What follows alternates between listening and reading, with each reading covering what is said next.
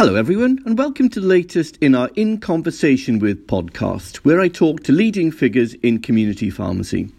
My name is Richard Thomas, and this week my guest is Mark Lyonette, Chief Executive of the NPA. Mark joined the NPA in June 2018 from the Association of British Credit Unions. It was a challenging time for pharmacy. The funding cuts were beginning to bite, and just three months into the job, the Court of Appeal rejected appeals by both the NPA and PSNC against the government's original decision to slash pharmacy funding in 2016. It was a challenging time for the Trade Association too, which had gone for several years without a permanent chief executive and had what seemed like a revolving door policy for the top job even before that.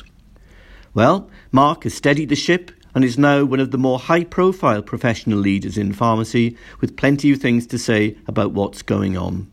Earlier this week, I caught up with Mark for a very wide ranging discussion which covered topics such as pharmacy's continuing fight for proper recognition and its ongoing funding struggles, both severely exacerbated by the COVID crisis. We talked about the public perception of pharmacy, workplace pressures, pharmacy's relationship with NHS England, and the importance of rebuilding trust between ministers, officials, and sector representatives. And, yes, why the government is still getting it badly wrong over funding. We also discussed how he thinks the NPA has performed in this difficult year. Mark was very generous with his time talking to me, which I really appreciated, and this is what he had to say. So thanks, Mark, uh, for joining us on the pod. Um, let's start with COVID. Now, you said uh, you were going to provide uh, a hard hitting response on behalf of the NPA to the, the Joint Parliamentary Select Committee inquiry that's ongoing at the moment, uh, looking at lessons learnt from the coronavirus crisis. So, what are you going to tell MPs? Well, thank you, Richard, for uh, inviting me here today and it's really good, good just to be catching up with you there then and you, you realise one of the things that uh, we all miss in, uh, in in these difficult times is, is just that ability to have a chat and catch up. We don't do it as well as we used to so and thank you for inviting me onto the podcast. Really appreciate that. I've been listening to one or two of these as you've gone through. Uh, so yes, the, the government's running an inquiry, and you know we we're going to use that as an opportunity, I think, um, to to help promote the sector and, and all that the sector has done through COVID, um, I suppose the fundamental reason for us wanting to do that is that in, in many ways it feels like the, the, the impact of community pharmacy and the work of community pharmacy over the pandemic has been overlooked. Um, and that's particularly ironic, I would say, in, in, well, it's a bitter irony perhaps, that the sector has been overlooked at a time when it has demonstrated huge resilience of the network, the ability to adapt, the ability to keep going, the ability to keep opening the doors, um, you know, to be very much on the front line of the NHS. And we were delighted recently when we, um, you know, after years of pushing, we got the Secretary of State, Matt Hancock, to actually use that phrase in a in an LBC interview. And, you know, that talk, listening to members, they have most definitely been on the front line during the, the first six months of the pandemic or however long we, we've been going now. So the sector's been overlooked. We're, we're asking um, how is it being overlooked and why most importantly trying to understand why. You'll remember richard and i know you and colleagues have reported on many parts of this but at so many points during the early part of the crisis community pharmacy just wasn't in the picture. Um, whether it was discussions over key worker status could you get supermarket slots the later on the death in benefit scheme here in, in England. Now, as I say, some of these issues were happening in all four countries, others were just happening in England um, and, and, and not elsewhere. And every single time these things happened, the NPA and other pharmacy bodies were had to push officials or push ministers and write to ministers, speak to ministers to kind of have the sector recognised as frontline healthcare workers. And, you know, for me coming as a newcomer to pharmacy, that's that's really strange to see. Um, so you and you might say, well, isn't that what the NPA is for, Mark? Isn't that you know, isn't that part of the uh, the purpose? And it is. I mean, the NPA is here to represent our members, whether they're small independents, medium-sized groups, or even large independent groups.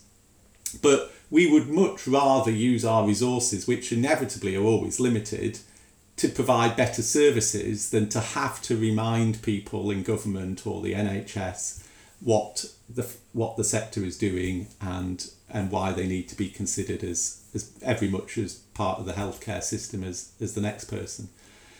Um, so it's and of course alongside all of that is the whole funding issues, which I'm sure we'll come on to. Um, and I suspect that's less about being overlooked, and this again is very much focused on England, and this is probably more about policy choices that NHS England has made um, in years gone past. Um, so we will use the opportunity for the report to, to say to MPs that government support is needed for the pharmacy sector. Um, it has to cover um, the COVID costs that people have incurred. It can't just be a 370 million, I think is the current running total. It can't just be a 370 million cash advance that's actually just putting a liability on people's books. Um, this needs resolving sooner rather than later um, for all the obvious reasons. Um, and there has been, I don't know whether you're aware, but there was one Health Select Committee report, but it was very much focusing on core NHS services in secondary care. Um, and of course, that didn't really give us the chance to, to pick up on um, how community pharmacy is delivered and um, how we believe the sector was has often been overlooked and we've had to fight quite hard to be recognised. Um, so this, this this select committee inquiry will give us that opportunity, I think. The harder thing, and uh, you know, I reflect on this a lot really as a newcomer, is is why why is the sector overlooked? It's it's you know there does seem to be a mismatch between what parts of the NHS and the officials that work in the NHS think and value and respect the sector and and the public perception for example you you're aware Richard we did a, a fairly large public perception survey at uh, end of May early June and something like 90% 89% of people believed pharmacies had played an absolutely vital role during those first few months. There was real recognition. Some something like two thirds of the population had had to go to their pharmacy during that period for, for one thing or another, and plenty of recognition that later came out in various audits that, that pharmacies were providing advice that they might not typically always have provided, um, partly because of what the, the change in practice from the GPs. So so it's not. There does seem to be a gap there, and I, started when I first arrived thinking, oh well, is it because the sector's smaller? And you know, at the time, I didn't realise that pharmacy, you know, pharmacists are the third largest healthcare sector, so it can't can't be the size. You know, doctors and nurses are not um, overlooked, and of course, most of those pharmacists today do still work in community settings and and the sector sees a huge number of people every day so it's not far more people actually than those of us who go to see our GP so it can't be size alone. That you know is it I think there's probably something in we're primary care not secondary care and the focus of the health service on big large organizations with large numbers of employees. I can I can see that. Um, and then you think, well, is it is it how we're contracted? You know that we're not NHS employees, we're contractors. And then, then you suddenly realise, and again, coming from outside, you're not always aware of this, that GPs are also contractors and they're definitely not overlooked. So, you know, the, the challenge, I think, is, um, and I, I should say, and it's important to say this, that, that that wasn't the uniform that wasn't completely uniform story throughout COVID. You know, we had some great examples, I think, of healthcare professionals and healthcare leaders. I think particularly of people like Jason Leitch in Scotland. Um, Jason's the is national clinical director, I think, for, for Scottish government. Jason was always very clear about the good work that community pharmacy was doing and celebrating that and helping promote that and um, and referring people in effect on you know using his television and his radio opportunities. So there's there's been some really good examples, but but generally overall, especially as I say, when the sector was standing up and doing such a phenomenal job. Um, and talking to members during that period was very very difficult because people were so busy so incredibly busy. Um, is the sector the sector does remain I think um, uh, overlooked. On funding um, you commissioned the NPA commissioned the, the, the EI the EY report recently um, which found that most pharmacies uh, would be loss making within four years quite well, very stark findings. How badly are your members struggling, though, financially today as a result of the COVID crisis? Yeah, I was talking to some to some members just yesterday, actually, Richard, about about that very issue, and um, I think that I think it it's as bad as many members have ever seen. Um, you know, give, bearing in mind that there's a little bit of variability. Um, depending on you know where you are in the country, the mix of molecules, etc. There's a little bit of variability on your scale, and you know, um, and and all of that, and your ability to buy medicines at different prices depending on on scale, etc. But but it's pretty bad out there, and um, you know, my my fear has always been that you know it it won't be noticed until it's possibly too late.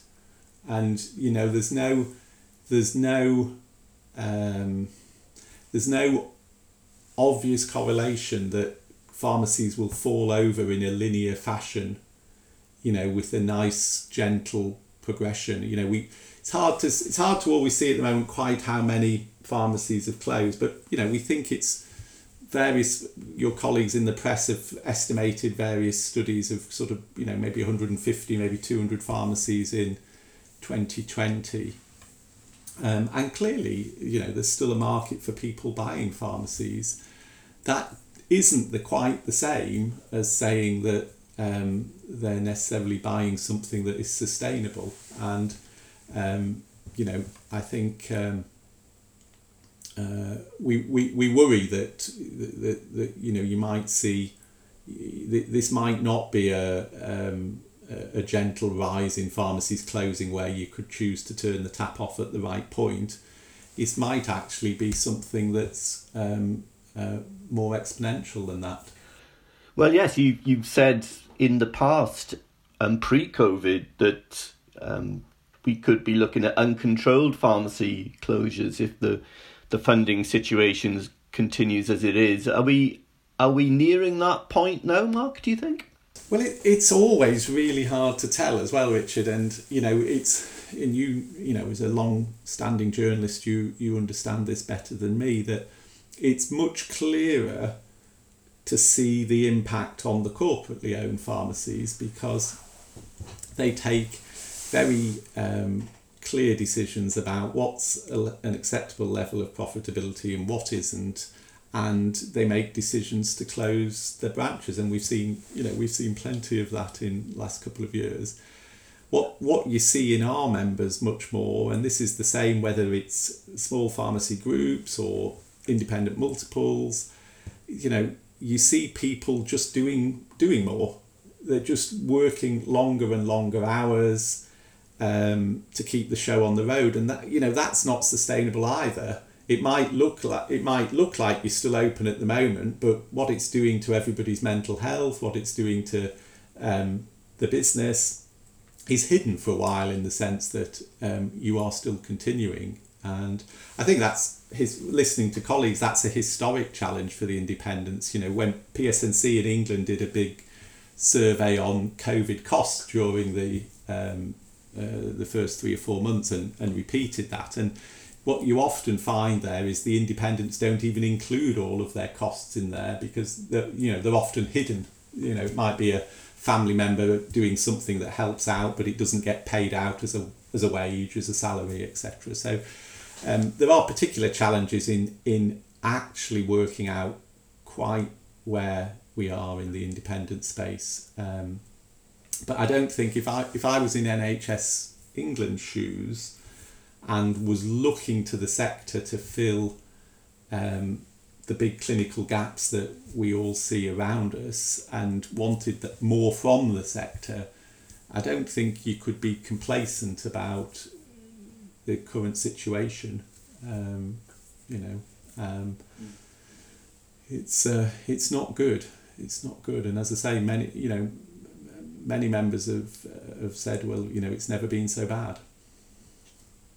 Um, you mentioned NHS England there, and, and putting aside the, the critical issue of, of funding for the moment, how would you describe the, the relationship between NHS England and community pharmacy at the moment? Um, some people might have detected a, a change of tone uh, from NHSE regarding community pharmacy, perhaps slightly more positive. Um, would you go along with that? Yes, I think I think it's probably worth putting it in the context of, or maybe just picking up where we've been talking, Richard, about clearly the sector has stood up during COVID, kept the doors open, provided lots of additional advice that, on top of the advice that would normally be given, people in our survey were recognising they might routinely have gone to the GP for some of those uh, interventions. So you put that on one side. You also put against that that we and other pharmacy bodies have been advocating for years what more the sector can do. And I think in many ways, COVID has brought some of that to a head. Um, you know, we we need to all we can do is patiently and respectfully and carefully evidence the case for the sector whether that's the case for the sector to be paid well or whether it's the case for the sector to expand the range of clinical services. And, you know, we and other bodies have been doing that during the crisis. We've probably all had to step up more, actually, in, in truth, because of all the challenges we all face to, to keep working in that place. And, and I think you can see, I think you can see some positive results, Richard. And I'd like to think that there's some connection between the things we've all been doing to highlight the sector and what it can do, what it does do, what it could do. And, you know, so for example, we, we mentioned that public survey. We actually played that into the civil servants directly. We got the people who who did that to share and, and to, to illuminate the, the, the slides and the, the understanding just because actually we were the only people who did any public perception survey of the of what people thought of the sector during the crisis. You know, we've worked hard to try and um, influence the, the Secretary of State and his thinking about the sector so that we're at the forefront of his mind more than, you know, we might have been otherwise. And, you know, getting the Secretary of State to speak at our conference, I think, was a great coup. But that's that's just the tip of the iceberg in terms of working with his team and sharing some of those messages. Um, I think we're delighted that the All Party Pharmacy Group got its act together during the first three or four months as well, and we've now got a new chair of the group there, um, uh, Jackie Doyle Price, Conservative MP for Thurrock. Um, and Jackie's already been a, a vocal and active campaigner.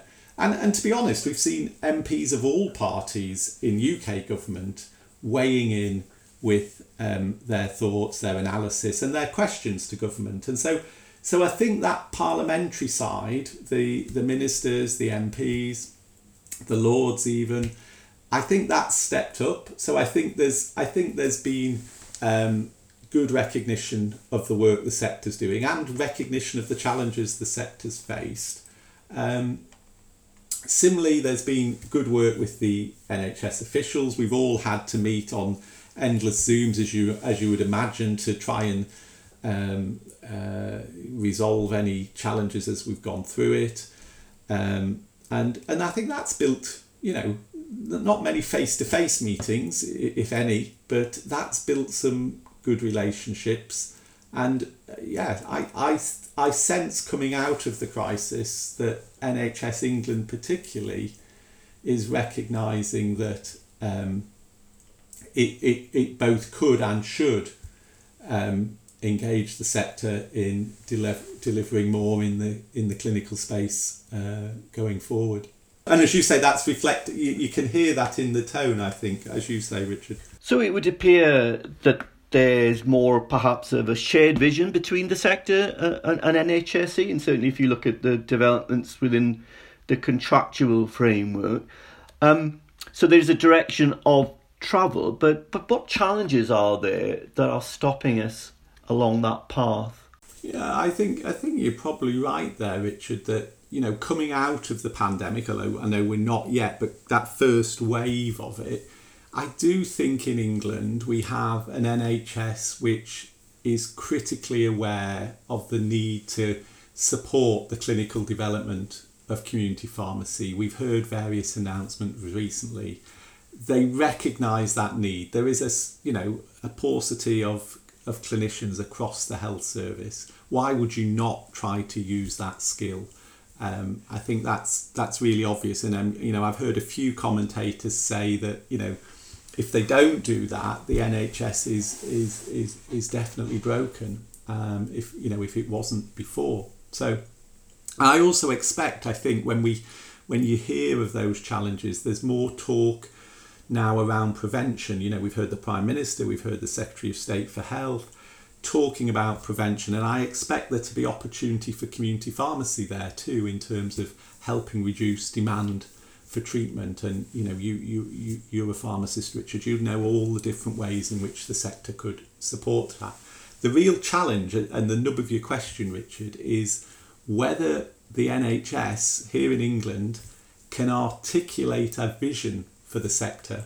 And I, I, that's not writing a document, you know, that's not a sort of lengthy sort of treatise on what can be done.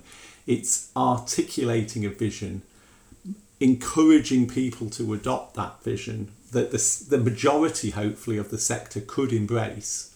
Can they support that with the right workforce development that will enable those changes to happen?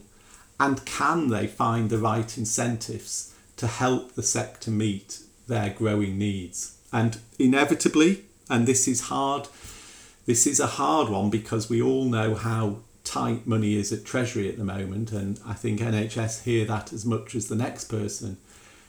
That will inevitably mean ensuring there is sufficient funding for the sector to invest in that future way of working, and and that's going to be the real challenge. Can we can we bring all of that together in a way which sees the community pharmacy thrive and thrive because it's delivering what um, the NHS now wants. I mean, do you do you meet NHSE officials, you know, on a regular basis? Are you, are you getting this from them um, in person, as it were? Yes, I think you know you, you don't need me to tell you, Richard, that you know the last five years, let's say, has been a very challenging time for the relationships between the sector and NHS and DH because of you know the the the uh, judicial review amongst other things and the cuts and the letter and all of those things. All that we've done over the last couple of years is is an honest attempt to rebuild those relationships, recognise it's happened, not pretend you can't pretend these things haven't happened and they didn't happen with good reason, but nevertheless try to build relationships. It's I always talk about tiny tiny steps of trust really. You know, trust is something that is built very slowly. I'd say it's like all our relationships. It's built very slowly, but it can be destroyed very quickly. And you know, you, you can't build trust and work with people unless you meet with them, unless you listen to them, you see their side of the story. Hopefully, they see your side of the story and you find a way to understand each other. And I think if you look, you know, when people say to me, well, you know, community pharmacy works so much better in Scotland, in Wales, or maybe Northern Ireland, all of those things at the end of the day come down to relationship and they come down to trust. Sometimes there's obviously there, there can be a you know a, a political element to it, a, a, party element, um, but fundamentally, for any of these things to work well, you need good relationships between the key individuals on the, you know, whether that's the chief pharmaceutical officer in each country, whether it's their teams, um, whether it's uh, government officials, uh, NHS uh, managers, etc. You need, and you need, you need on the other side of that table to be able to build good and trusting relationships, and that and that means being trustworthy. You know, it's you can't just talk about trust. You have to demonstrate it and live it. And if you know, if you are asked to, um, if you're asked to uh, work with um, piece of information, or you know, you you you you give an advance notice that government's going to announce this or that, then you have you know you respect those things, and that's that's part of that's part of building um, a good relationship between any sector and and and government, particularly in our sector, as we know, where the government is you know it's our for most of our members, it's it's off the scale in terms of its uh, percent off the percentage of its of the income for most of our members. I think 93, 94 percent is our best estimate there. We've talked about how difficult the, the COVID crisis has been for your members, but I guess it must have been pretty challenging for the NPA as an organisation. How do you think you've coped? Well, actually, I th- we were just talking about this as a management team last week, Richard. It, it I think we're quite proud of what we've done. Actually, um, it was. Uh, as we've all said many times, we didn't see it coming.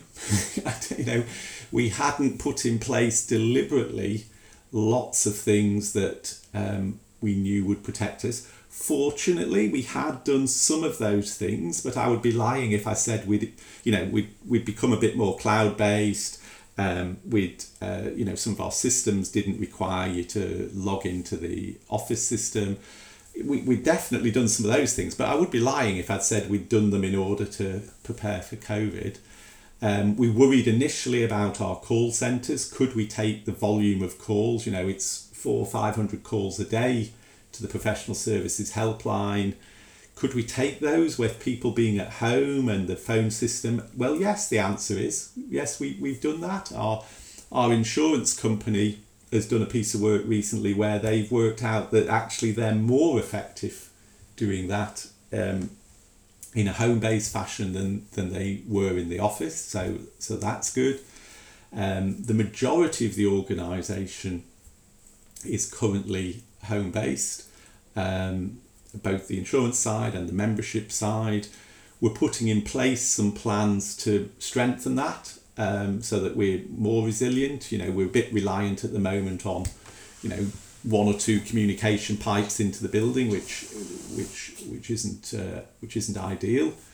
Um, but nowhere, and and of course the other big thing we've had to do, Richard, which I'm sure CIG will have had to do as well, is is make sure we're providing the right support to people who are working from home on their own. You know, we've got an awful lot of young staff who um, might be in a bed sit in London, and you know that that isn't necessarily a great place to be doing a a, a long working day sat with your laptop and you know not necessarily a good desk or a good chair. So we've tried to put a lot of effort into both physically uh, supporting people, but also kind of you know the mental health side of that as well, and acknowledging that you know this has been a pretty tough crisis for all of us really. Um, you know it's and, and actually you know you try to find the good things in a crisis like that what recognizing those mental health challenges we can all have is probably something that wouldn't have happened without covid. And uh, so i think you know you try to find the positive things there. So we've i think structurally the organisation's done well. We've we found that the working day has in, increased hugely, so we have to try and manage that. That you know we're not uh, the boundaries of working from home.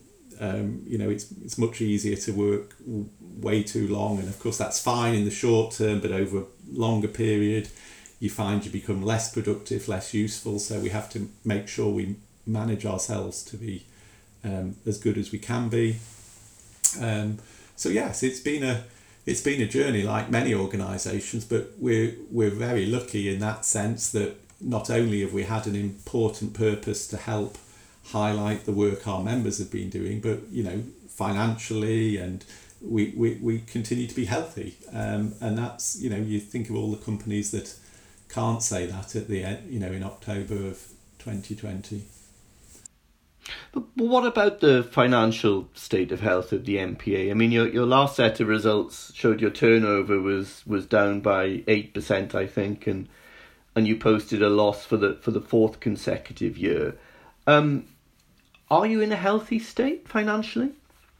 Yes, I think so. I think we're in we're, we're probably in a stronger state today, Richard, than we've been for, for several years. You know, the the I think it, we've talked many times about you know over a decade or maybe maybe more than a decade, the changing nature of um, the pharmacy services landscape. You know, where do people buy insurance from? Where do they buy training from? Where do they uh, what organisations do they choose to belong to, you know, the changing nature of ownership.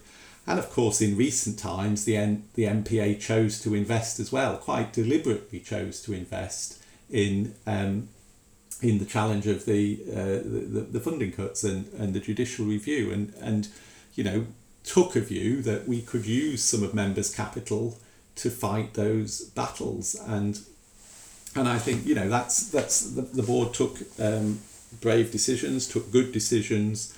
Um, I think uh, you know we, we we have to separate those kind of things from the ongoing challenge of um, of uh, uh of running a healthy membership body. But no, I think especially given 2020's challenges.